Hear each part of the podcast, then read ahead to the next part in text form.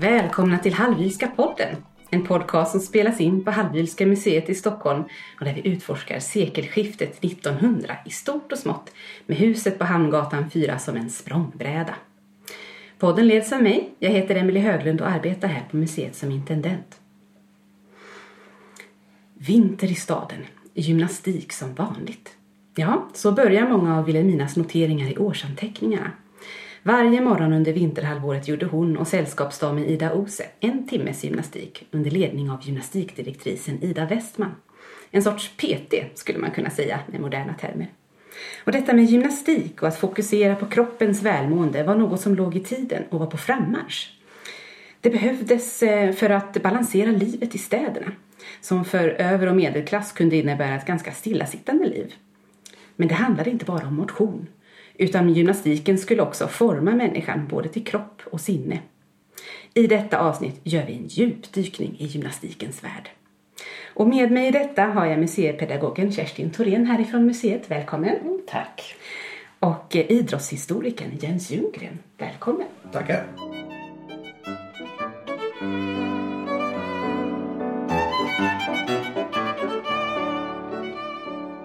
Vi ska ju i det här avsnittet som sagt fokusera på gymnastiken. Men innan vi ger oss in på det ämnet specifikt så undrar jag lite grann hur det såg ut med motionen i landet innan gymnastiken blev så stor.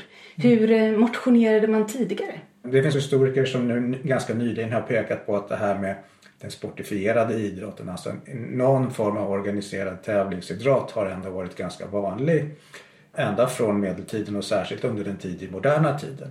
Och om man då tittar på svensk historia så är, kan man säga att eh, Sverige både liknar och inte liknar övriga Europa. Eh, mycket av de här överklassens sporterna som vi kan kalla dem, riddarspel och bollhus. Det fanns ju två bollhus i Sverige på 1600-talet.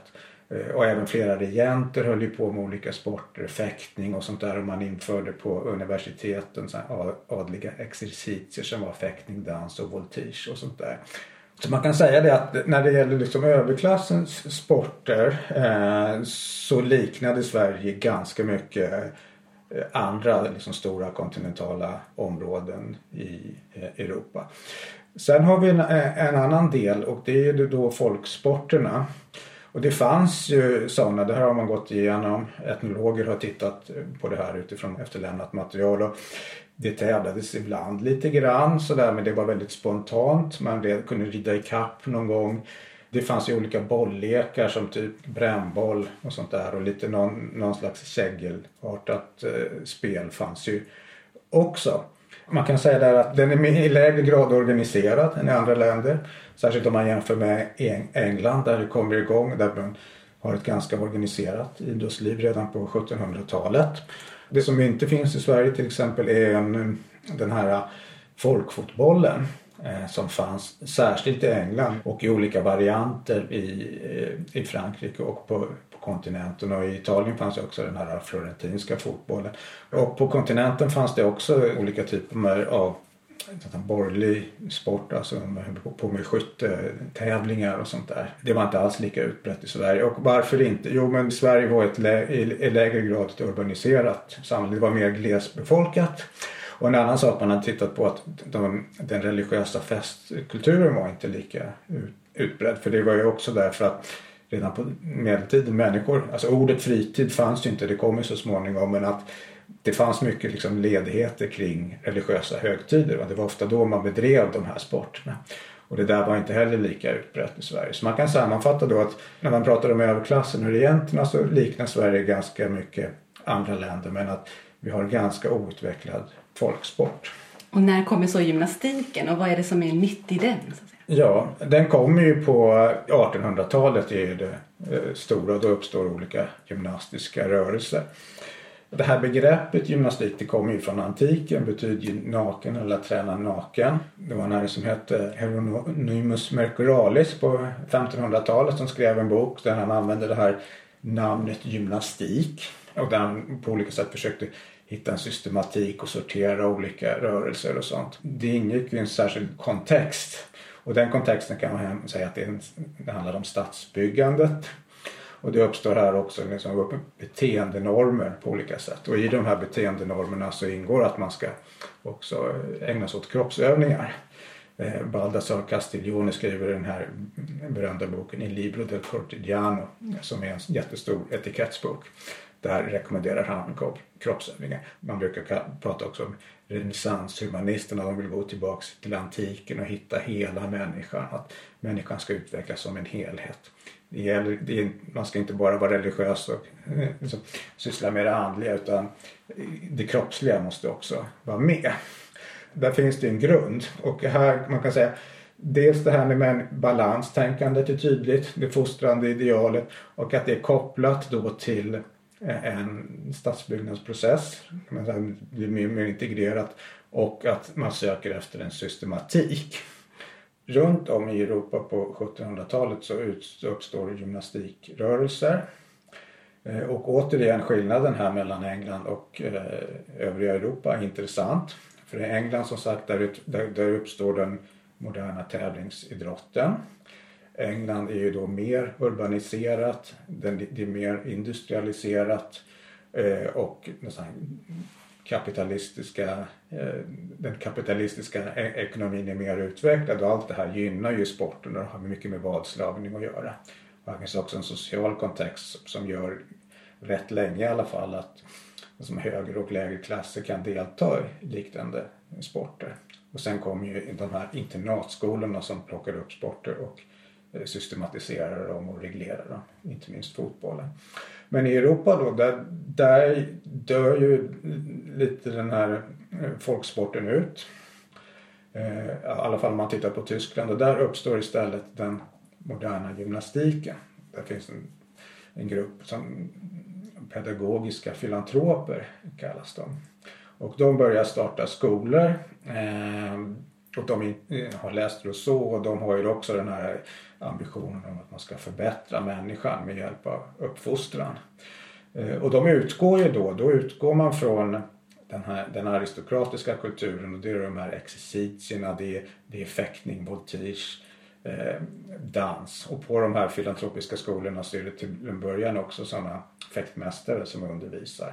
Eh, men man vill ju då så småningom man vill anpassa det här till eh, övningar som passar för borgerskapet. Ja, det låter inte så folkligt. Nej, det är inte så folkligt. Nej. Och det, här är, det är fortfarande inte folkligt och sen då så hittar man också, och det där finns det, han heter Gud Smuts heter den här mannen och han skriver en bok som heter Gymnastik för die Jugend eh, på 1790-talet och den här blir väldigt spridd. Den lägger grunden för den kontinentala gymnastikrörelsen. Den fortsatte sen i Tyskland i någonting som heter turngymnastiken som eh, Friedrich Ludwig Jahn heter han som står bakom det här. Och den har en väldigt nationalistisk prägel. Har att göra med försvaret i Tyskland under Napoleonkrigen. Men den, den växer ju också som en stor folkrörelse. Eh, och den har ju politiska implikationer. Eh, och sen sprids den här, eh, den kommer till flera europeiska länder i olika tappning. Och den sprids också vidare i världen. Den, via, med tyska invandrare tar den här med sig till USA och Latinamerika. Det fanns ju en stor tysk invandring också till Sverige men de mm. tog inte med sig törngymnastiken. Det var inte de som tog in gymnastiken till Sverige. Nej det var det inte. Eh, utan, däremot så var det ju eh, Per-Henrik Lind då, som startade den svenska gymnastiken. Han hade ju förstås läst Gudsmuts och så man är ju väl medveten om de här strömningarna. Eh, men det finns lite speciella drag då i den svenska utvecklingen. Idrotten här på 1700-talet blir mer någonting som introduceras ovanifrån. Eh, man har inte de här stora folkrörelserna. Däremot börjar många intellektuella liksom diskutera på 1700-talet kring en fysisk fostran. Det här det måste man satsa mer på. Det kan vara olika typer, det kan också simning pratar man mycket om. Det... Varför, varför var det viktigt med fysisk fostran? Vad tänkte man sig att man skulle åstadkomma genom detta? Mm. Rätt, rätt mycket kan man tänka. Och det, ser man, det finns redan här nu. Alltså det, det, det ställs väldigt stora förhoppningar kring vad just den fysiska fostran, liksom, vad det ska leda till. Och det ligger ju i tiden väldigt mycket. Och en sak som fanns redan då som, och som fanns med under hela 1800-talet och längre fram. Det är ju det här med manlighet. Och eh, det fanns ju då det här ordet sprätthök som kommer från en pjäs som fanns då. Och den här sprätthöken var, skulle vara en liten parodi på en representant från den svenska bördsadeln. Och han var väldigt fjollig och han pratade franska och skulle kindpussas och kramas och sånt där. Så han var väldigt omanlig. Men det där fanns strömningar då under 1700-talet där man tyckte att det fanns en viss typ av män som höll på de gjorde sig vackra för kvinnorna, de levde lyxliv och sånt där. Men de blev, var ju för vekliga de här männen. Och vad hade hänt med den liksom, riktiga svenska manligheten? Jo, den måste man återuppväcka. Om man tittade tillbaks både på forntiden och på liksom antikens Grekland så återigen har man det här tillbaks till antiken där hela människan, eh, att det kroppsliga måste upp och att man måste återuppväcka en manlighet. Så det var en viktig aspekt, det här liksom manlighetsskapandet. Det andra är medborgarskapandet. Ja, dels finns det en klassaspekt där man har en framväxande medelklass. Ja, sen är det också de här konstitutionella frågorna. Och det går ju lite fram och tillbaks i Sverige eh, kring det kungliga enväldet. Man har frihetstiden, sen kommer ett kungligt envälde och sen får vi en, en ny författning då 1809 som inte är jättedemokratisk men som ändå bygger på någon slags maktdelning. Och, eh, och franska revolutionen finns ju där, den amerikanska revolutionen sker ju också lite tidigare och det här är man väl medveten om. Och då ställer man sig frågorna om det, om det nu inte vi ska ha det här enväldet utan vi vill att och att människor ska inte vara undersåtar, de ska vara medborgare, de ska vara delaktiga i samhället. Och hur gör man då för att få människorna att lyda lagen av, följa lagen av egen vilja? Man kan inte kommendera dem. Eh, då måste man hitta på olika sätt att göra det och då tycker man att gymnastik är ett sätt. Eller fysisk fostran för då kan man påverka kropparna. Och genom att man kan påverka människors kroppar Eh, så kan man påverka hur de känner och hur de tänker. Och då kan de bli de här goda patriotiska eh, medborgarna. Och jag kan säga en sak. En kollega till mig, eh, en dansk kollega, han har en tes om att så nya samhällen kräver nya kroppar. Så när det sker en ny en samhällsförändring så förändras också kroppsidealen. Det där kan man, jag är inte säker på att det går att generalisera eh, fullständigt men det stämmer väldigt bra på den här tiden i Sverige då att här, att det här med, nu, nu är man på väg in i ett nytt samhälle, det är det nya borgerliga samhället som växer fram och då börjar man tänka på och man, kropparna, man modellerar kropparna på ett, eh, på ett annorlunda sätt än tidigare. Ja, man inför det här i skolan och så in, skapar man Kungliga Gymnastiska Centralinstitutet då 1813. Men det är väldigt mycket då till skillnad från det kontinentala Europa. Det är inte alls lika mycket en, en um, folklig eh, rörelse utan det är, det är väldigt mycket politiken och staten här som som, som bedriver medborgarfostran upp, uppifrån. Man tänkte sig alltså att människan skulle bli mer fridfull genom gymnastiken? Ja. Är det rätt uppfattat? Ja, bland annat. Precis. Så att det, det, är en, det är en form av disciplinering. Eh, det är det ju. Där, här fortsätter det här. Man vill ha liksom ett samhälle, man vill ha ordnade eh, förhållanden och att eh, människor som sköter sig. Och det passar också väldigt bra in kan man säga på eh, Alltså den här eh, jättekända filosofen Michel Foucault har ju gjort analyser av hur makt eh, den fungerade i samhället och han menar att vid den här tiden så skedde det en förändring. Och den förändringen bestod i att det var inte längre härskarna som skulle visa upp sig, alltså det var en väldigt symbolisk maktutövning, utan att det skapas nya system som går ut på att det är medborgarna som ska iakttas. De ska vägas och mätas hela tiden. Och det här sker ju i skolorna, det sker i fängelserna, det sker i armén. Men den här analysen passar väldigt bra in på det som händer i gymnastiken för att den här, 1800 så har vi den sista stora såna riddarturneringen i Sverige och det handlar ju verkligen om att det är de regenterna och liksom adeln som ska visa upp sig själva. Sen då några år senare, 1813, så inrättas ju GCI. Och, det, och den här gymnastiken är väl det är precis, här har vi den här omvända blicken. Här är det liksom medborgarna som ska iakttas. Och den är väldigt reglerad också. Så här, det är det som är, blir kärn, utmärkande drag för det som är linggymnastiken då i Sverige. Att den, är, den här turngymnastiken är ganska reglerad men den här svenska gymnastiken är ännu mer reglerad. Eh, och där finns också när man tittar och, och, kring teorin kring det här att det handlar väldigt mycket om balans. Att man ska fostra människor till en inre balans. Och så, då ska de bli eh, fridfulla just. Samtidigt ska de också vara bra på att kriga. Och det är männen vi pratar om då. Så att det finns den här spänningen och den, den fortsätter ju också under, under hela 1800-talet. Det fanns också någon sorts religiös bas i det här också.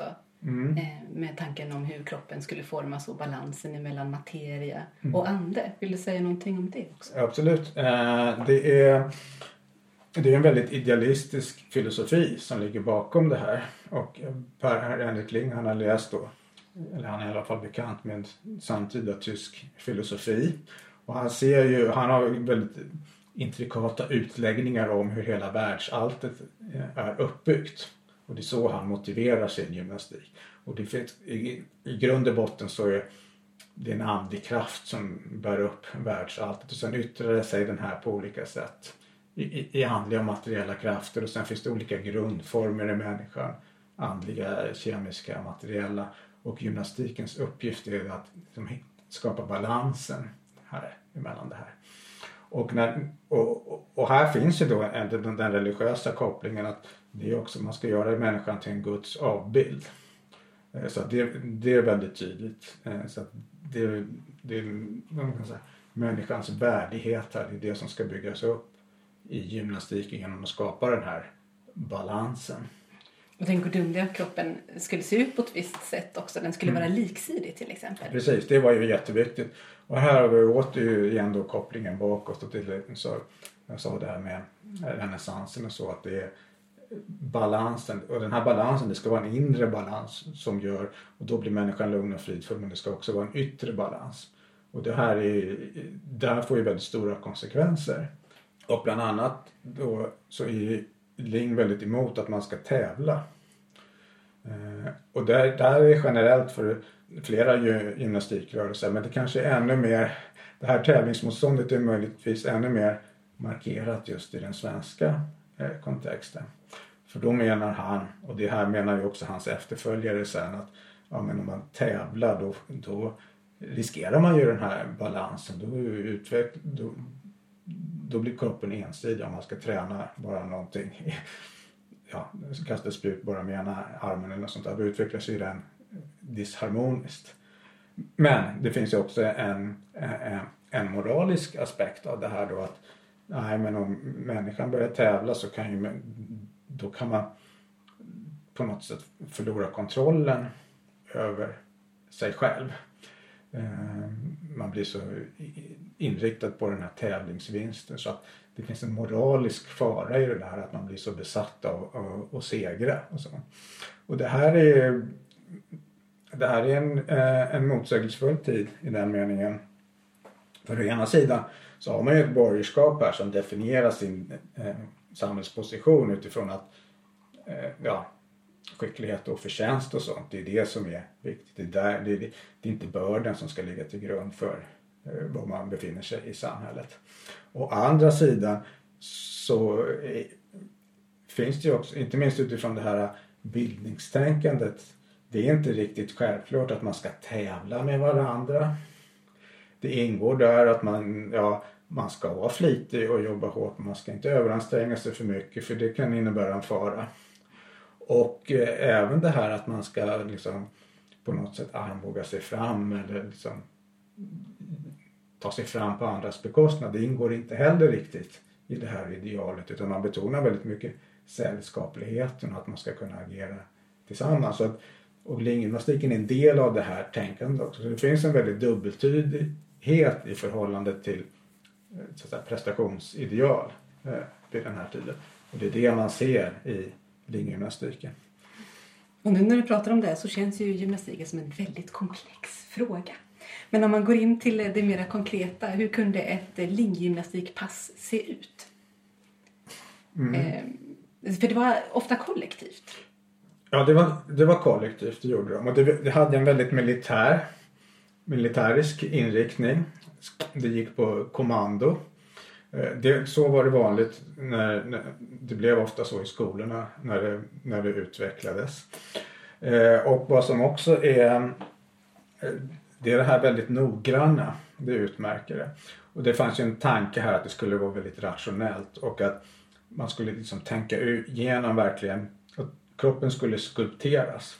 Så därför skulle man också eh, allting var inte bara kollektivt utan man skulle också kunna eh, liksom titta på varje individ. Och man, individerna skulle granskas och sättas in i olika grupper utifrån hur långt de hade kommit i sin utveckling. Och sen varje rörelse här kallade man rörelseverkansprincip så att man skulle liksom bryta ner minsta lilla rörelse för att analysera eh, den här rörelsens effekt på kroppen. Så att om man var lite sned i ryggen så skulle man få en rätt rörelse för att rätta upp det här. Och det gör ju att den här gymnastiken får väl, den blir väldigt detaljerad. Så om man tittar på de här beskrivningarna, det beskrivs nästan ner på fingernivå liksom, och fotnivå hur man ska hålla fötterna. Så att det, är väldigt, det är väldigt mycket att hålla i huvudet och väldigt mycket att lära sig här.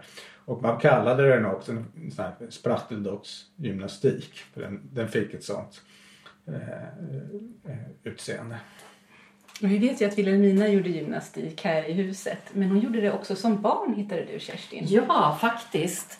Hon, som tioåring så gick hon på Ortopediska institutet och det, vi vet att hennes guvernant eh, var emot det, fröken Flaum. Hon tyckte inte alls om det. Mm. Men Wilhelmina skriver det att mamma fick rätt den här gången. Hon, hon gjorde som hon tyckte. Så, för att hon kände Frans Berwald som hade startat Ortopediska institutet. Så hon går där, för hon är just sned i mm. ryggen. Mm. Och hon blir rak alltså. Men det blir det av flera mm. behandlingar då. Men bland annat gymnastik som tioåring. Det är ju intressant. För vi vet ju inte så rysligt mycket om hennes gymnastik. Mer än att hon gymnastiserar en gång i timmen i huset som du nämnde här inledningsvis. Men vi har ju hittat gymnastikprogrammet i vårt arkiv. Där finns det mycket spännande. Ja. ja, apropå det här med hur ett pass går till. Ska vi titta på det ja, kanske? Det är ju lite svårt att läsa alla de här. Men, och, och, så, men som nummer ett så kan jag i alla fall läsa. Här står det bröstspänning. Och två armböjning. 3. bensträckning. 4. spännstående tåhävning. Ja, någonting armföring bakåt. Sittande armrörelse. Stora pendeln, bålrullning. Sittande ryggresning ser det ut som det står. Ja, så kan absolut, ja, knäböjning, sittböj någonting, nigning, bröstspänning, fotböjning. Mm. Är det ett pass som, som verkar bekant i dina ögon, Jens? Ja, alltså det låter väldigt typiskt och det står ju också här eh, på den här materialet ordet dagövning. Och det, vi skulle idag säga träningspass. Alla de här exakta rörelserna de skulle man sätta ihop i dagövningar ja, för att nå den här liksom effekten. Och här har vi också det väldigt systematiska draget eh, kring gymnastiken. Det är det som, det är det som liksom ut, utmärker det. Och som särskilt utmärkte den svenska gymnastiken och som också gjorde att den fick ett Eh, så att säga, genomslag i världen. Sen kan jag väl kommentera en annan sak. Det var mycket så här ordet spänn. Man skulle spänna sig mm. hit och dit. Och det här det utvecklas nog mer med tiden eh, undan för undan. Här kan vi också fundera lite grann på de här kroppsidealen.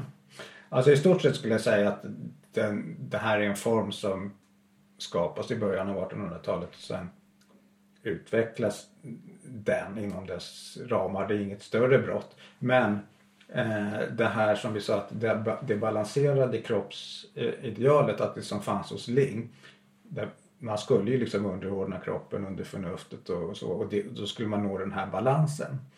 Men att det utvecklas nya kroppsideal med tiden. Och man får en ännu mer så att säga dualistisk syn mellan kropp och själ.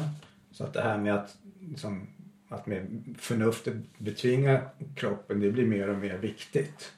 Eh, så att, och balanstänkandet försvinner lite och man börjar också prata om kroppen som ett gudomligt tempel. Att den liksom, vackra själen måste ha en vacker kropp att vara i.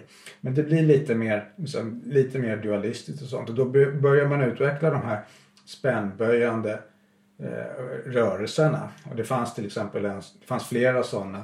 Det fanns en där man skulle liksom böja sig bakåt väldigt mycket och stå mot en ribbstol sådär. Ja, det ser ju väldigt våldsamt ut. Mm. Vi har en bild på det här kanske ja, vi ska säga. Ja. Där man kan se skelettet också i den här teckningen. Ja, visst, Håller i ribbstolen bakom axlarna och, och står böjd och sen så ska man gå bakåt. Precis. Och då alltså få en än mer böjd ställning. Då kan man ju förstå varför hon hade ribbstol också Dora. Mm. För att antagligen gjorde hon massa sådana där övningar. Ja, precis. Mm. Ja, säkert. För den här utrustningen är ju jättespännande som vi har kvar. Ja. Sparar vi där. Men de här övningarna kom att bli kritiserade. Ja, det blev de ju. För det där, man marknadsförde ju den här gymnastiken att den skulle vara så himla hälsosam. Så säga, till skillnad från sporten då som kunde vara, innebära skador.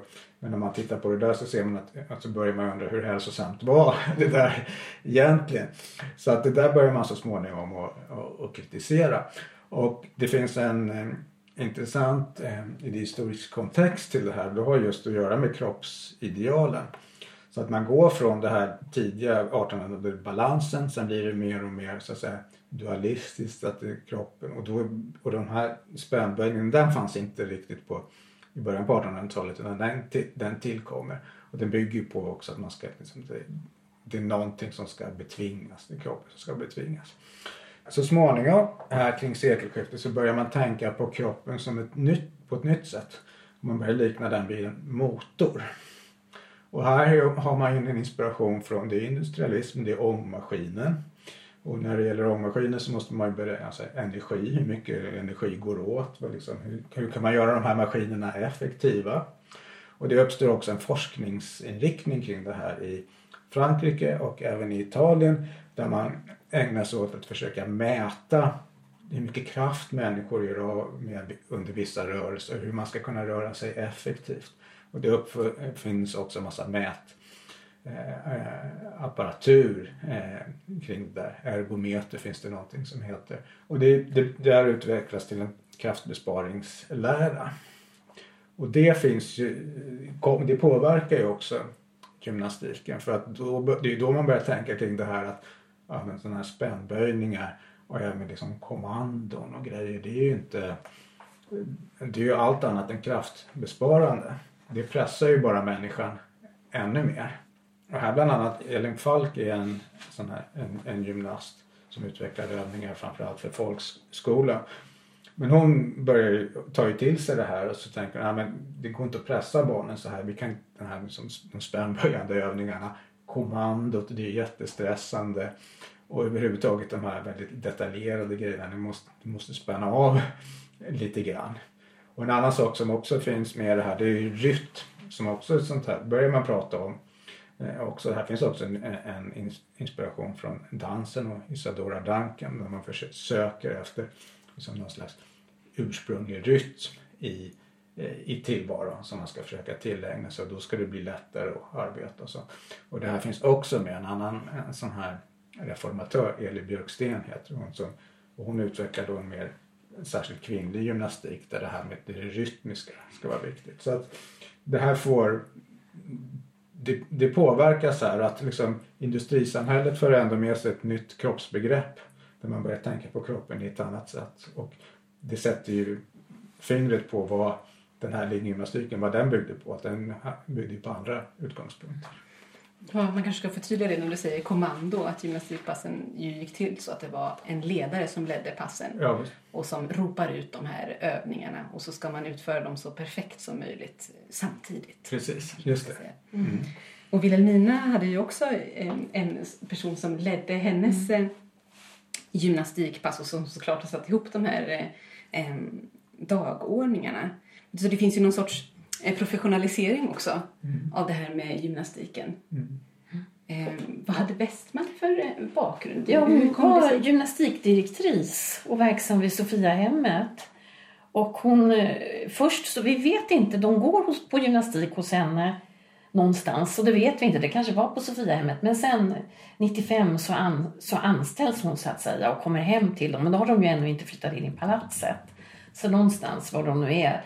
De kanske till och med bodde på Grand Hotel då, för de lämnar ju sin lägenhet på Blasieholmen mm. och sådär en stund innan palatset är, är klart. Men vi, så, den här övningen som jag försökte läsa, den är ju från 1906. Mm. Och så vi har, det vore ju kul att, att veta om, hon, om det också blir moderniserat, men nej, något sånt det var ju svårt nog att bara hitta den här. Mm. Ja, det här var ju lite av en upptäckt. Det ja. kanske du vill säga mm. någonting om? Jo, det var det. För vi, vi har sagt i alla tider att vi inte hade någon aning om vad hon gjorde mm. för övningar. Och sen var, hade jag lite tur här, för man höll precis på att digitalisera det här handskrivna materialet och så. Så då var det, och då, då, då kom det fram, för det står ju som ordination och recept. Mm. Och det låg med en liten pappersgördel Ja, och så, det gömde sig där. Va? Så att, det, det är faktiskt väldigt roligt. Obrutet, så det är premiär ja. för det här materialet att eh, nå ut till vår publik.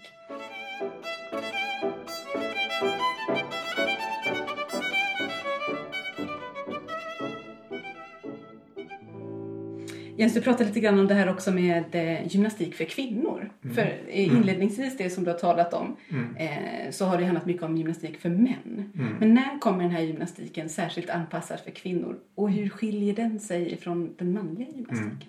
Det där är en, en, en, en, ganska viktig del av den här svenska gymnastiken.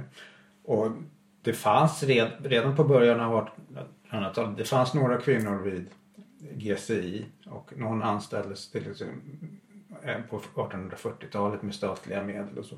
Men sen är det ju på 1860-talet det kommer och då, in, då inrättas ju också en, en kvinnlig kurs på eh, GCI.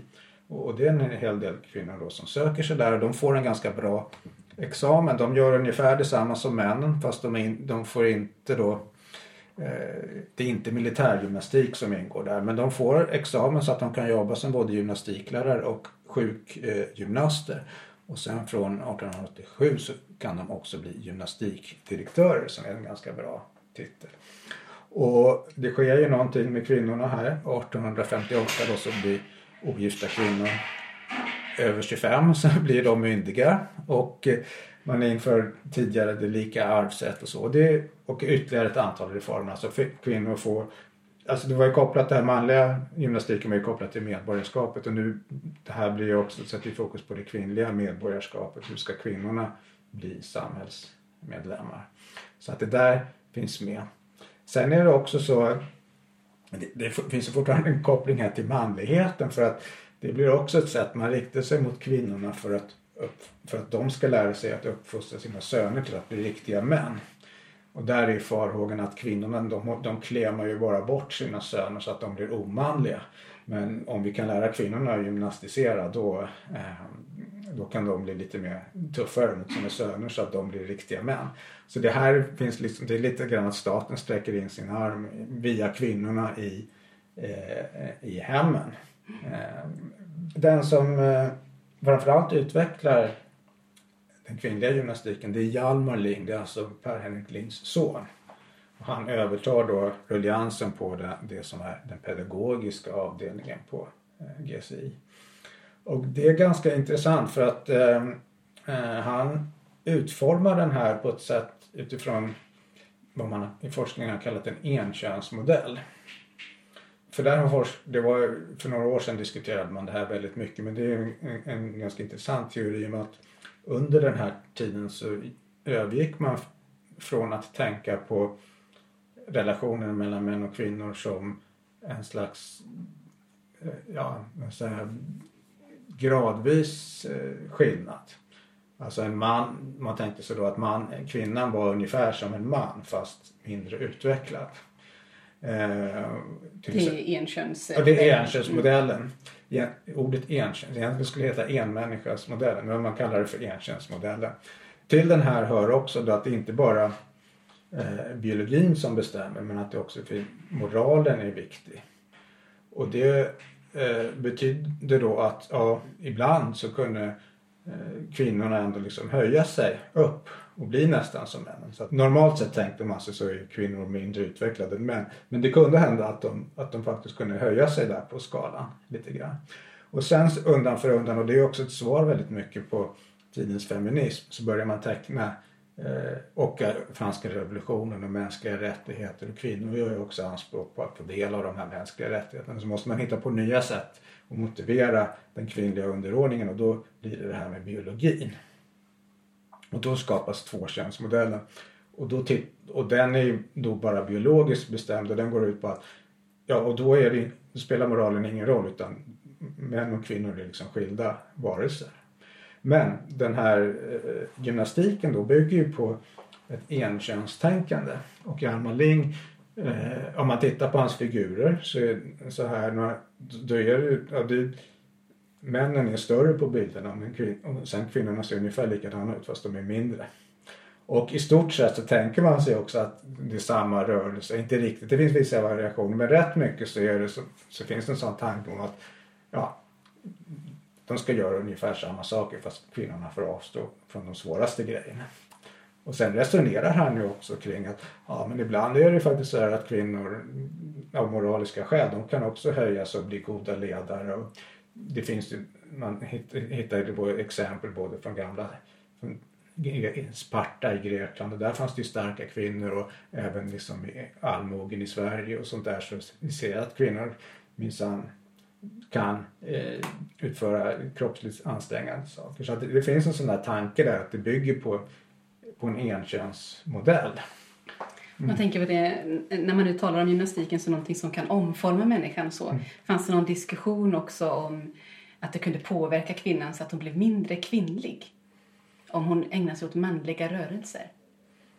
Det är ju sporten. Där är, blir det ett problem för kvinnor gymnastik var enklare för kvinnor att hålla på med. Det, det, var också mer, det var mer tillåtet än till exempel hålla på med viss typ av aggressiv tävlingsidrott. Och det där kan vara liksom lite godtyckligt vad som kodas lämpligt för kvinnor och vad som kodas lämpligt för män. Generellt sett är det så att idrott som har en nyttoinriktning respektive en sällskapsinriktning. Där var det lättare för kvinnor att eh, bli accepterade. Däremot den här när idrotten har sportifierats, alltså när, man inriktat, när det blir inriktat väldigt mycket på tävling och hård tävling, då blir det svårare för kvinnorna att de är. Så det är det här sällskaps och nyttoinriktning, där, där, där finns det så en plats. Tennis är då ett exempel. Där har man ju tydligt, inte, inte så mycket det nyttiga, lite också, men det är mycket en sällskaps det definierades väldigt mycket som en sällskapsrörelse så där fanns också eh, kvinnorna roligt, en parentes bara, så tror jag hörde det på nyheterna nyligen att man har nu kommit fram till att tennis är den enskilt mest ansträngande sporten. Ja, vi... så, så, så, kan det gå. Ja. Det beror på vilket perspektiv man ser de här mm. rörelserna ur mm. kanske. Men det är lite spännande också just det, att eh, fröken Flam var emot gymnastiken mm. för Wilhelminas del. Mm. Men hon gick ju inte i skola utan fröken Flam var ju en guvernant, alltså ja, privatlärare precis. i hemmet. Ja, nej, men man skulle ju vara lite nervös och skör. Det var ju fint. Det var ju mm. lite pikant att ha TBC och sånt där. Man skulle ju vara svag. Mm. Det hörde mm. till det, det borgerliga kvinnoidealet. Ja. Men Johanna var ju en stark kvinna trots allt, hennes mamma. Ja. Hon driver igenom detta. Mm. Men det var annorlunda för Vilhelminas döttrar, för de gick ja. i skola. Hur såg det ut för dem när det gällde gymnastik? Ja, jag hörde, det var någon gammal dam som var här för massa år sedan som jag just drar mig till minnes nu. Hon, hon, visste att Ebba var så otroligt duktig i gymnastik i skolan. Mm. Och Ebba har ju också ett gym hemma, precis som mamma hade. Men det var väl liksom så självklart för henne så att jag, vi har inte så mycket, det är inte så mycket skrivet om det, men hon hade sitt gym i, mm. på Södertuna och hon älskade att gå jättelånga hundpromenader mm. också. Mm. Och eh, hon var väl den enda som fick ta med sig hundarna in i kyrkan. Det vågar ingen säga någonting om. Mm. Mm. Och Ellen var ju hur sportig som helst och gjorde gymnastik. Mm. Och hon uppmuntrar ju sin son. Hon, hon, de bor i Berlin. Och då eh, blir han anmäld till en gymnastikförening och till fäktning och sånt. Och mm. sin nya man sen Jonny uppmuntrar hon till att gymnastisera. Mm. Och hon och Jonny när de är nygifta och bor i en liten lägenhet i Uppsala så väcker de ju världens uppmärksamhet för i en park där så står de och har gymnastik iförda mm. grekiska tåg. Mm. Ganska estetisk ja, eh, aktivitet. I ja, de är super mycket för gymnastik och idrott. Jonny och Ebba, eller Ellen. Men Ellen hade ju också fått det som ordination, eller hur? Att hon skulle motionera. Absolut, det får hon av en läkare. Jag tror det var en läkare i Köpenhamn. Och han säger att hon ska eh, idrotta, gymnastisera, eh, och gärna tre timmar per dag. För att inte dra på sig massa elände i njurarna och sånt där.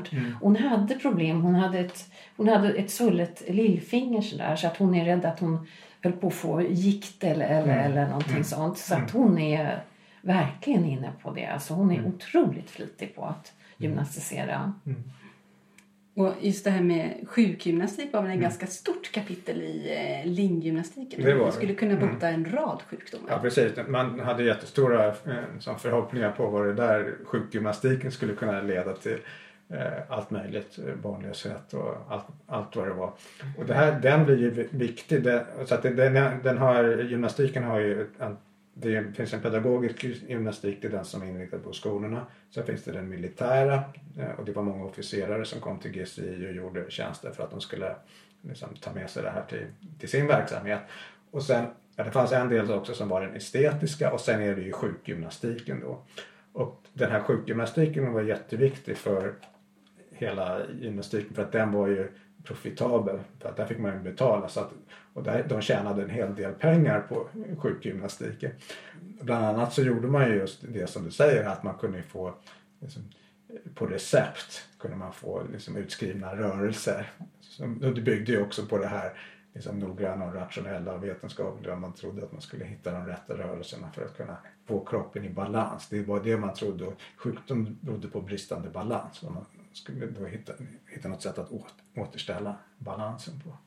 Det är ju spännande när du säger det för eh, den här dagövningen som vi pratade om den var ju sorterad som recept. Mm. Eller hur? Ja. Det kanske var en form av, eh, av sjukgymnastik då. Ja. Vet vi varför Wilhelmina började gymnastisera? Som barn berättade du Ja, men, men sen vet vi ingenting mer, mer än att hon eh, ja, red och allt sånt där. Men att nej, vi vet inte det. För vi, det, är några, det har varit- förekommit en missuppfattning här hos oss i huset att hon började efter en trafikolycka när hon skadade sin arm. Men, hon, men vi vet ju att hon anställde, det hittar vi ju här i arkivet, alltså hon anställde ju Ida Hortensia Westman den första 11 1895. Så det stämmer ju inte. Men, här, eh, men då- då fick hon naturligtvis en extra sjukgymnastik. Och det säger hon, det gjorde hon. Eh, och, eh, så att hon blev bra. Och gipsbandaget det finns kvar. Givetvis. Man får inte slänga någonting. Nej. Om vi tittar lite på den här Ida Westman. Vad hade hon för bakgrund och utbildning? Ja, det är, vi, vi, eh, det, det, ja, hon var gymnastikdirektör alltså. Och hade hon då läst vid CGI som, som? Ja, GCI. GSI, förlåt. Ja. ja. Gymnastiska centralinstitutet, Ja. det står det för. Det blir ju, alltså de får ju tillträde då. De får den här goda examen. De kan verka både som sjukgymnaster och eh, pedagoger. Gymnastikyrket blir ju lite av ett karriäryrke för kvinnor. Som lärare. Och det är lite roligt att tänka också på att det här som började som det skulle vara liksom manlighetsfostran, det fortsätter ju vara det, men att det öppnar sig också upp då för kvinnor att komma in här. Och där har jag några kollegor som har gjort en undersökning av det var en grupp kvinnor, de, de som tog examen 1893. Eh, och de har lämnat efter sig en, en stor brevsamling som har publicerats i eh, en, en vandringsbok. Och kollegorna då har tittat på de här. Och det är ganska intressant eh, att se för då får man ju en närstudie av vad hände med de här. Och man kan ju titta då på ja, vad hade de för bakgrund. De flesta hade, kom från ämbetsmannahem. Och sen var det ju företagare och tjänstemän var också två. Två, två av dem kom från arbetarhem men nu mest då som medel överklass. Det, där, det är det som är deras bakgrund. Sen var de ogifta också under utbildningen. Och ungefär hälften av de här 25 som vi pratar om de gifte sig efter eh, att de hade gått, genomgått den här utbildningen och det begränsade dem i deras yrkesutövande. Då blev de ju mer, de kunde, några av dem sysslade lite grann med det men det, det där var ju väldigt begränsande. Men de som inte eh, gifte sig då, de blev ju verksamma som gymnastiklärare, antingen som gymnastiklärare eller sjukgymnaster. En del tog anställning vid institut kurorter var ett annat sånt här. Det fanns många kurorter både i Sverige och andra länder. Och på de här kurorterna så eh, hade man också gymnastik. Så där, där kunde man jobba. Och sen var det många faktiskt, den största gruppen, de öppnade egen verksamhet. Och de verkade då som eh, sjukgymnaster. Och det kunde vara i Sverige men det kunde också vara utomlands. Så, och sen var det, ja några av dem blev ju gymnastiklärare också. Så att här fanns liksom en, en, en gymnastiken var en arbetsmarknad för eh, kvinnorna. Och sen var de där, de var ju viktiga för också alltså, spridningen av gymnastiken i världen. Eh, den här turngymnastiken den spreds i världen och den kom till Amerika och så. Det gjorde linggymnastiken också. Det är en jättestor svensk kulturprodukt. Kvinnorna är viktiga för det. Det är naturligtvis inte bara kvinnor som sprider det men att de, de är en, en viktig del av den här. Och den finns ju också då i, i USA, den finns i Korea, Japan, Syrien, Etiopien, Sydafrika och flera latinamerikanska länder och så vidare. Så det är en jätteexport eh, man har det här och faktiskt så gjordes en undersökning i USA då på 1890-talet och den visade undersökte man 300, cirka 340 utbildningsinstitutioner i USA och då såg man att 114 av dem hade infört eh, svensk gymnastik och, men bara 84 turngymnastik. Så att den hade ett jättebra rykte och det, det, har ju mycket att göra med den här liksom rationaliteten och vetenskapligheten. Som kan, det kanske inte var så vetenskapligt har man kommit på men det, det såg ut som det. Men här är ju då eh, kvinnorna är då också viktiga för de för ju också med sig och jobb, det här och jobbar utomlands i flera olika länder. Finland, Frankrike, Tyskland, USA, eh, Schweiz, Danmark och så vidare. Och till exempel där kan jag bara, en Mia Lindahl där hon öppnar ett Eh, Institut för Schwedische Heilgymnastik und Massage i Kiel på 1891. Så det är bara ett, ett eh, exempel på det här. Så att kvinnorna är viktiga och sen görs det då det finns en, en, publiceras en tidskrift för de här för de skap, skapar nätverk och de hjälper varandra med att hitta arbeten. Och 1905 då så eh, gjordes den, hette, den här tidskriften Svensk gymnastiken i utlandet. Och då eh, konstaterade man att det fanns 228 utländska gymnaster i, eh, svenska, utlä, nej, svenska gymnaster i utlandet och 146 av dem var kvinnor just. Så att kvinnorna, då, då, då kan man, de var väl de numerärt överrepresenterade i det här. Så att de spelar en, en viktig roll här för den svenska gymnastikens globalisering. Ja, det verkar det verkligen som. En riktig karriärsväg eh, för att komma ut i världen också, mm. verkar det som.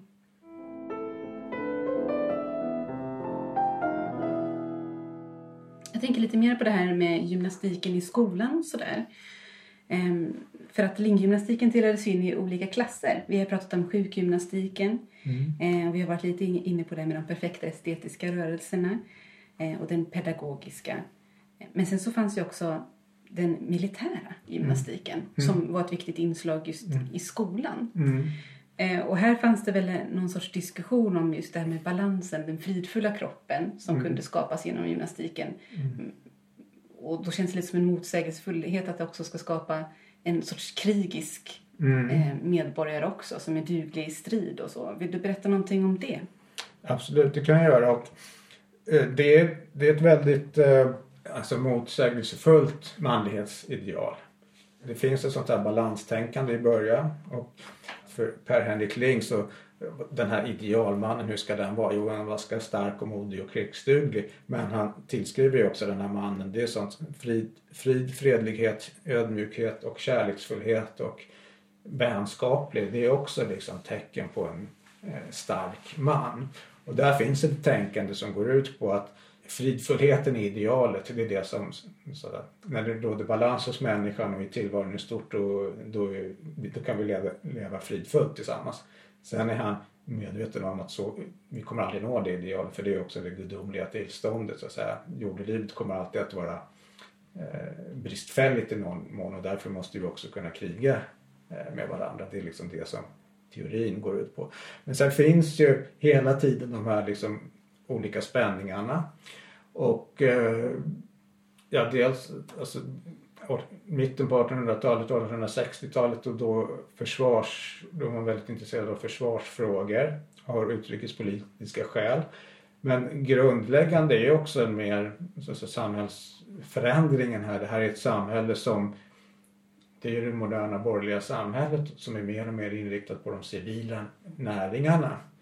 Eh, och det här med att erövra och liksom gå i krig och sånt, det blir mindre och mindre aktuellt. Och medelklassen är, den, den är inte till för att kriga utan den liksom- sysslar med handel eller administration eller utbildning eller något sånt. Det är det den håller på med. Samtidigt så är man ju, liksom, behöver man ju ett försvar.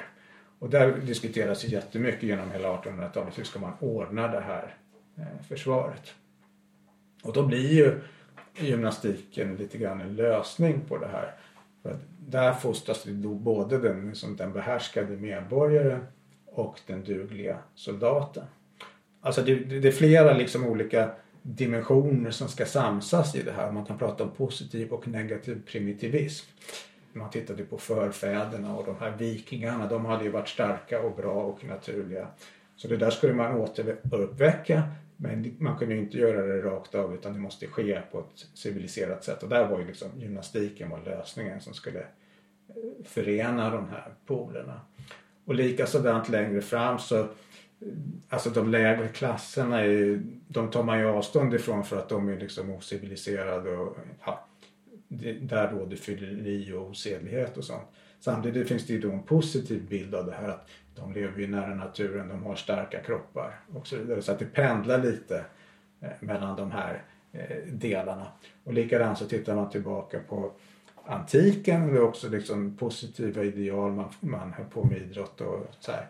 Fysisk fostran var viktigt. Men det finns också tankar och det, det fanns många sådana teorier om att ja, men de här samhällena och Rom hade ju då det hade blivit för, eh, förfiningen hade gått för långt, det hade blivit övercivilisation. Och då hade samhället börjat gå tillbaka och människorna blev svagare. Så att, eh, ja, och att det handlar då att, liksom att hitta både det här liksom det ursprungliga på något sätt, att återuppväcka det och även det krigiska men att göra det också inom ramen för ett behärskat samhälle. Och det finns väl två saker som man då tyckte kunde vara lite hotande. Och det ena har vi varit inne på, eh, hotande mot manligheten. Lärdom så här. Att för mycket, blir man för mycket en sån här plugghet skulle vi kanske säga idag. Eller sa man i min ungdom. Eh, men alltså manligheten stod i motsättning till någon, på något sätt till det här med att för mycket eh, liksom, teoretisk kunskap. Det, förtog den manliga kraften. Så det var ett sånt här Eh, hot. Mannen höll på att kvävas i massa teorier var det någon som sa. Men det var ganska typiskt. Och det andra som man också började oroa sig över så småningom det var att nu hade vi haft fred så långt i Sverige. På slutet av 1800-talet där, eller från mitten så nu var det ju nästan över 50 år sedan vi hade haft något krig i Sverige så var inte det också någonting, ett hot och någonting som höll på vad händer med manligheten nu? Blir vi inte förveka? Så att eh, det finns hela tiden den här liksom, eh, motsägelsefullheten.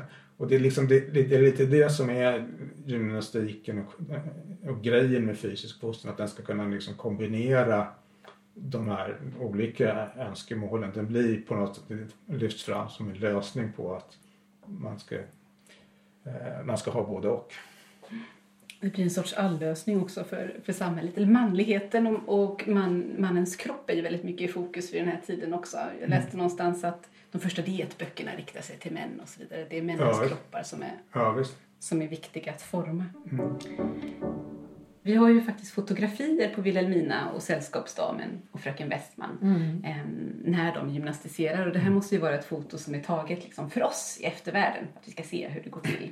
Jag vet inte vilket år i taget, men hennes gymnastik, mm. det är ju väldigt fin, hennes mm. utstyrsel. Mm. Ja, kan du inte beskriva den lite? Jo, den står om den, om, för hela gymnastikaparejen som det kallas är förstås katalogiserat, men vi kanske ska gå direkt på kläderna, för att annars har vi många roliga saker som vi kanske kan få förklaringar hur de användes. Men hon hade, en, en sammetskudde ingår i alla fall, eh, och sen två blusar. Och de där blusarna, de är i eh, lila siden och så är de fodrade med grå bomull och så hade hon lång kjol och resårskärm när hon gymnastiserade. Ja, jag lägger fram en bild här så vi kan se. Och det här är en bild som jag tänker mig att lyssnarna säkert har sett många gånger för den eh, florerar mycket i våra sociala medier. Eh, och varför inte ta den som avsnittsbild så vet vi att alla har sett den. Men det är ju ganska långt ifrån en eh, avslappnad gymnastikdräkt eh, av dagens mått detta. Men det här måste ju vara det mest flexibla som hon kunde tänka sig att klä sig i och samtidigt bli fotograferad antar jag. Fast jag har ju sett skolfoton då när flickorna också är och flänger upp i ribbstolarna med långa kjolar alltså. Var det Ja, det här det. typiskt? Man, att man klädde sig så här eh, för ett gymnastikpass? Ja, man var ju ganska påklädd. Det var man ju. Eh, Så. Och jag, har, jag tror jag har lite bilder här kan jag visa på hur det såg ut. De finns på eh, nuvarande GSI, eh, Gymnastik och idrottshögskolan. Nu ska vi se här om jag har något. Eh, här ser man ju både liksom exempel på hur, hur påklädda de är. Eh, så. Och sen o- olika typer av redskap här. Ribbstolar och allt möjligt. Rep också. De är välklädda men de har knälånga kjolar ser det ut som. Ja.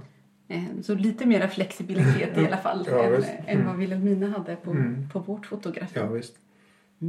Ja, det klart hon var ju född 1844. Så att det är skillnad. Det här var ju unga flickor då. Ja, jag menar i det. förra precis. sek- Ja. Men jag menar det måste ju funnits en åldersaspekt eh, aspekt i det där. Alltså det är ju ganska nyligen så äldre människor har börjat klä sig så ungdomligt. Ja, så men att, men precis. när, man var, när man var gammal skulle man markera Ja, det på ett annat sätt i sin klädsel. Verkligen. kunde vara något eftersträvansvärt också. Ja, visst, att, säkert. bli, att bli vuxen och Ja. äldre. Men varför inte då hoppa över till också utrustningen som fanns i Wilhelminas gym? Mm. För det är väl också under den här tiden, det sena 1800-talet, som gymnastiksalarna får eh, Mm. sitt utseende. Så jag tänker att om vi börjar med att titta på vad Wilhelmina hade. Ja. Du kan säga någonting också om hur allmängiltigt Mm. Ja. det är. Men då återgår jag till katalogverket här då. Och då står gymnastikappareljen återigen bestående av tre pallar, trapets, bom, springstolpe, två stänger, plint med ryggstöd, stav, kudde samt två blusar som jag berättade om. Och det är lite eh, festligt det här för de ska göra de här, låta tillverka de här sakerna. Då, då får först eh, Karl Hermann Benkert i uppdrag att göra en, en, en pall. Han var en av Sveriges bästa snickare. Sen blir, går det med till van, normala, vanliga snickare, liksom de andra två pallarna som hon vill ha. Och sen så köper hon en trapets, för den görs inte här. Och den köper hon hos Georg A. Bastmans sportmagasin Kungsträdgårdsgatan 12. Se räkning och så vidare. Och den kostade 2 kronor och 50 öre. Och här är beskrivet precis hur den är tillverkad eller, eller ja, vad det är för träslag och allting. Och sånt där är ju lite roligt bara för att få en smak av hur, hur katalogen eh, formulerar sig så står det bom med ställning av fu- furu, bonad. Bommen fyrsidig med svagt rundade sidor. I vardera änden en grov tapp. Bommen är höj och sänkbar mellan två fyrsidiga stolpar, vardera av tre i ländriktningen sammanfogade stycken. Den mellersta med endast en kort del vid den övre änden och en längre och så vidare. Men det vore kul att veta hur man använder den där lilla korta bommen. För i en gymnastiksal så är de ju långa, men här är bara en liten snutt liksom. Det är många besökare som undrar över den. Hur använder de bommen? Känns, känner du igen den här, nu visar vi en bild här för Jens på eh, gymnastikutrustningen så som man kan se den uppe i gymnastiksalen här på museet. S- Känner du igen den här utrustningen som någonting typiskt för tiden? Det där är någon variant på en ribbstol. Det där som hon har. En hemmaribbstol. Och det var ju det var en sån här Hjalmar Lind och han införde i ribbstolen. Det är också en svensk uppfinning. För att det skulle bli mindre utrymmeskrävande så behövde man någon typ av utrustning där. Och bommen är också sån här grej som kommer där. Och den, brukar man, den är ju vanligtvis då liksom längre och större i gymnastiksalar och då, där kunde man göra allt möjligt mot den. Den här är så kort. Så det är konstigt. Ja. När jag var barn så gick jag i någon, det kallas elitgymnastik. Ja. Då fick jag göra bakåtkullerbyttor på en sån här bom. Ja, visst. Ja. Undrar om man fortfarande får göra det i gymnastiken. Det låter ganska farligt. Jag tycker det låter livsfarligt Ja. i alla Ja, fall om visst. jag skulle prova. Men den här är för kort för det. Mm. Nej, den där är un- underlig. Jag har inget svar på vad den... Vad kan man göra där? Och då, pallen är fotograferad där så det är som att de hör ihop där. Ja. Det, det får vi inte reda på. Vad spännande. Det är någonting eh, att eh, gräva vidare i. Ja, visst. Mm. Kanske finns svaret i de här dagövningarnas scheman. Om det är någon särskild övning som, som kan kräva en sådan. Men det är ju också vid den här tiden som gymnastiksalen i sig i skolväsende och sådant får sitt eh, arketypiska utseende som jag tror att de flesta väl känner igen ifrån sin egen eh, Ja, precis. skolgång. Ja, och de har ju varit väldigt lika då.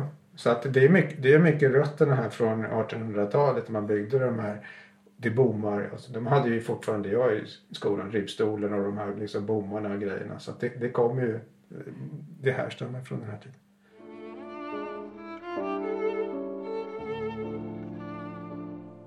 Jag är lite mer nyfiken på just det här med, med tävlan som ju var någonting så oerhört laddat just för, eh, för de här gymnastikdirektriserna i, i Lings efterföljd. Vi pratade om det att det kunde vara en sorts kontrollförlust över rörelsens per, perfektionitet också. Men det kunde också eh, påverka själen Ja. eh, och hur man såg på sin omvärld och så. Vill du berätta någonting om det? För jag tror att det också illustrerar lite mer farligheten i vad tävlan kan göra med människan och i förlängningen också med, eh, med samhället. Ja, och det där var ju en jättestor eh, diskussion och det, det är som sagt det här med att tävla det var ju långt ifrån självklart att man skulle göra det. Men när då idrotten började slå igenom så gymnasterna, det här är ju också överallt så i, i mer eller mindre grad att det, här, det uppstår ju konflikter mellan gymnastik och tävlingsidrott. Det har ju delvis att göra med att det är olika professioner, de bevakar varandras gränser. Men det finns också en djupare liksom, ideologisk eller värdegrundsladdning skulle vi säga i det här idag. Eh, som handlar om vad det är, liksom, vad är det att vara människa? Och eh, det är väldigt, de här gymnasterna då på slutet av 1800-talet, de är de bedriver ju en kritik mot tävlingsidrotten som liknar väldigt mycket annan typ av eh, civilisationskritik eller kulturkritik som fanns vid den här tiden. Eh, ja, och som handlar om industrisamhället. Vad gör det med människorna? Kapitalismen, vad gör det med människorna? Ska vi bli de här som bara liksom, strävar efter ekonomisk vinning och sånt? Är det det, är det, det som det handlar om att vara människa?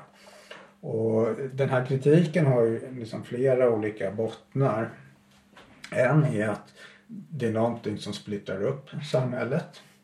Eh, för det här var ju också en, en skillnad då mellan gymnastik och sport om vi tittar på 1800-talet. Att den engelska sporten var ju som den, som den utvecklades pedagogiskt i, i internatskolesystemet så handlade det väldigt mycket om en ledar eh, det var ju liksom eliten som skulle lära sig att bli, bli mer elit och liksom leda, leda väldigt mycket. Medan gymnastiken hade överlag ett mer sånt där alla ska med ideal. Så att den skulle rikta sig till hela befolkningen. Och det här ser man ju också i linggymnastiken. Så att de är ju då, dels är man väldigt kritisk mot att det ska vara en uppdelning mellan elit och massa. För idrotten är ju för eliten. Vad händer med resten då? De försvinner. Och sen tittar man på olika idrottstillställningar så menar man att det, det är liksom det är överklassen, det är, lyx, det är för mycket lyx kombineras med krogliv och sånt. Och, och har då en alldeles för exklusiv inramning och det där är ju inte heller bra för det splittrar samhället. Och sen menar man ju också att det splittrar då, liksom, människan. Och, och här kommer att människan förlorar sina ideala mål eller sin idealism. Och att man börjar sträva efter det som är lågsint. Här, man är bara ute efter att segra och man vill ha liksom publikens applåder. Och publiken är okunnig för de vet ju ingenting om gymnastik egentligen för det är nog något väldigt svårt och konstigt. Men här, då börjar man sträva efter det här, det låga, det materiella, den, den kortsiktiga vinningen. Och det är ju inte bra för att gymnastiken står ju för det är liksom den här mänskliga, den mänskliga värdigheten. Den, den, där, den harmoniska, det, liksom det religiösa idealet att liksom uppfylla någon slags högre bild av vad det innebär att vara eh, människa. Så att det här är en, är en konflikt som väldigt mycket det handlar inte alls bara om, om liksom att det är professioner som, för, som försvarar sin ställning utan att det, här, det är verkligen en... I och med att samhället förändras så ställs den här frågan liksom, vad, vad innebär det att vara människa? Vad, är, vad ska det vara? Och det religiösa här det spelar ju också stor roll. Och det får ju en ut, uttryck också i, vi pratade ju om det här tror jag med liksom hållning och sånt. Det var man extremt liksom, fixerad av att fostra till god hållning. Vi har ju ryggbrädor. Ja. Det är ju jättespännande. Mm. Flickorna hade varsin ryggbräda med sitt namn på. Mm. Och de skulle man gå runt med, ha bakom armarna så här 20 mm. minuter om dagen. Mm. Och det hade en viktig symbolisk betydelse för det var den här liksom mänskliga, ett uttryck för mänsklig värdighet, den här hållningen. Och det tyckte man också med, med idrott och då ska man liksom börja sitta på en cykel och böja sin rygg och sånt där och det var inte, då blev, då sjönk, sjönk det så här. Då var man mer på väg mot ett mer djuriskt stadium. Eh, så det handlade om liksom mm. människan eh, mycket. Så det var ja, en väldigt laddad eh, ideologisk konflikt. Det kan man se i gamla brev. Att om man träffar en, en person som man inte har träffat förut. Mm. Det första man kanske skriver då, oh hon hade så vacker hållning. Ja, så det är otroligt viktigt, ja, både för män och kvinnor. Ja. Det blir någon sorts vittnesbörd av att man är en god människa och gudsfruktig mm. på något Precis, sätt. Precis, moraliskt mm. högstående. Mm. Verkligen. Spännande. Och om man förlorar den kroppsliga kontrollen då kan man också ha riskerat att förlora sin moraliska kontroll. Ja precis, för då är man bara intresserad av det lågsinta. Så att säga. Och då blir man en sån här som man inte skulle ha, och det varnade man från långt fram på eh, 20-talet, det här med att man vill inte ha liksom armbågsmentalitet.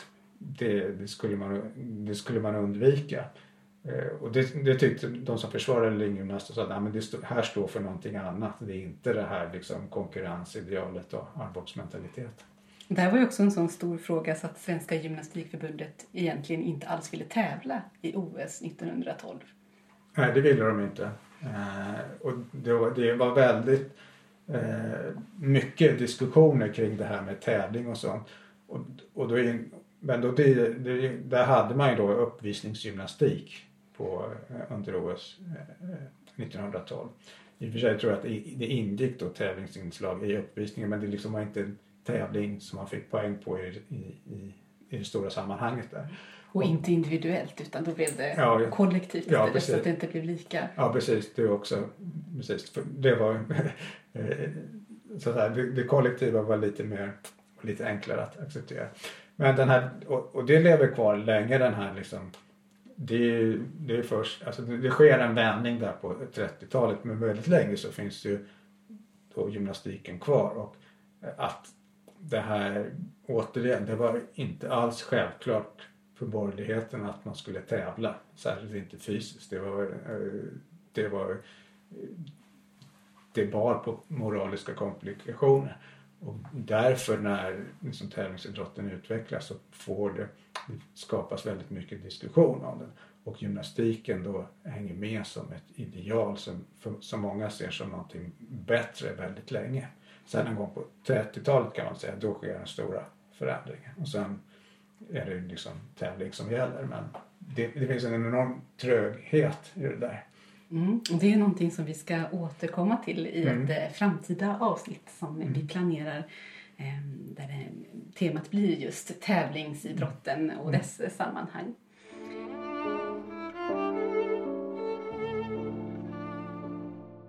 Men jag tänker att vi kanske borde runda av här lite grann. Vänta. Nej, jag har en fråga kvar här. Och det handlar om det här med den sociala samvaron, för du skriver i din bok om idrottens historia mm. att för borgerskapet så var den sociala samvaron egentligen kanske mer viktig mm. än prestationen när det gällde föreningslivet och så. Och det kommer vi att prata mer om i nästa mm. avsnitt. Ja. Men jag är ändå lite nyfiken på Wilhelminas val av motion här. Ehm, för att hon knyter ju den här fröken Westman direkt till sig själv som en sorts personlig tränare. Mm. Och det är ju inte alls ett särskilt socialt Nej. arrangemang. Utan hon, hon, har ju såklart sin sällskapsdam med sig. Men det är bara de två. Hur vanligt var ett sånt arrangemang? Det vet jag faktiskt inte. det kanske är lite osynligt i de eh, historiska källorna. Man kan ju tänka, alltså jag skulle säga att det som ni har här det är ju överlag tror jag ganska ovanligt. Mm. Och den här kägelbanan som finns här också. Det är, kägelbanor fanns men att man gjorde det privat var ju liksom ovanligt. Och som sagt hon fick ju snickra de här gymnastikredskapen själv. Och så, mm. Så att min gissning är att allt här, om man tänker på den liksom samhällsklass hon kommer ifrån och sådär och de, den positionen hon hade. Så det var nog ganska ovanligt eh, skulle jag säga. Det är vanligt att man söker upp de allmänna eh, platserna för sådana här övningar. Ja, just det. Sen fanns det ju då, man gick ju till sjukgymnaster. Det är klart, jag kan inte svara säkert på det om man om, om, om liksom förmögna människor kunde knyta de här till sig på något. Men det, var ju, det kostade ju pengar att gå till de här eh, sjuk, sjukgymnasterna. Och, så. och det blev, var ju exklusivt och där fanns, det var ju överklassen som besökte de här.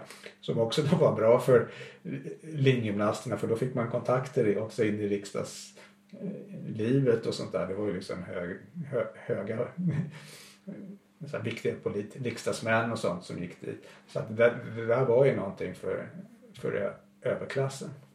Och säkert när de gick dit så de kände vi liksom, ja, så det är det som sker på sådana här att man liksom, det, liksom, lär känna varandra och det uppstår någon slags relation mellan gymnast och eh, den som tränar en och sånt där.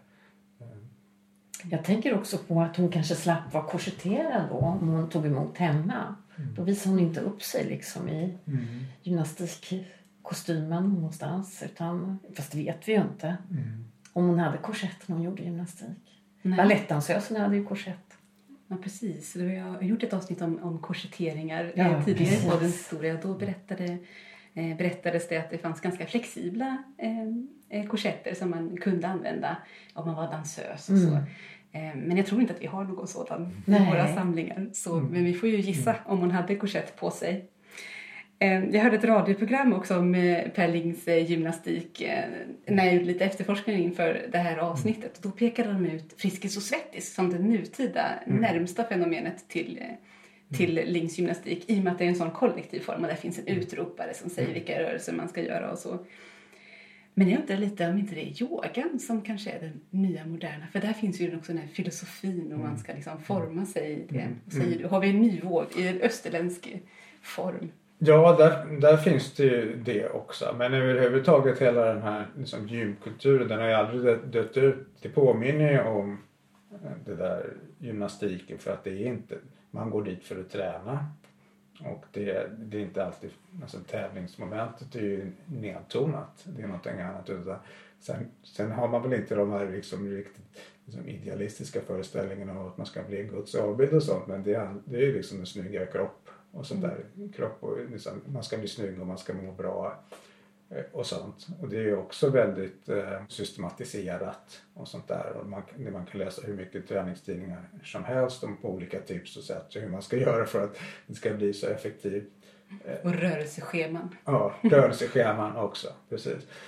Det har skett lite av en återgång till en mindre den så att säga, mindre sportifierade delen av idrotten som är de här träningsanläggningarna har ju utvecklats mer. Eh, så lite grann kanske det är så att det är medelklass och det finns också kvinnorna blir viktigare och då går man tillbaks till det här som är liksom lite mindre tävlingsinriktade. Då slipper man ju också gå med i föreningar och sånt mm. där så man, man betalar och så. Det blir mycket enklare för de som har råd med det. Mm. Mm. Och det finns någon form av kontroll i det också. Absolut, det är, det är en typ av kontroll. Men sen ska det ju vara lite njutning också. Det får nog bli slutorden för det här avsnittet. Eh, tack så mycket Kerstin för att du kom hit. Eh, och tack Jens. Och vi eh, samlas igen framför mikrofonen inom kort för att spela in nästa kapitel i den här idrottshistorien. Mm. Tack alla ni som har lyssnat.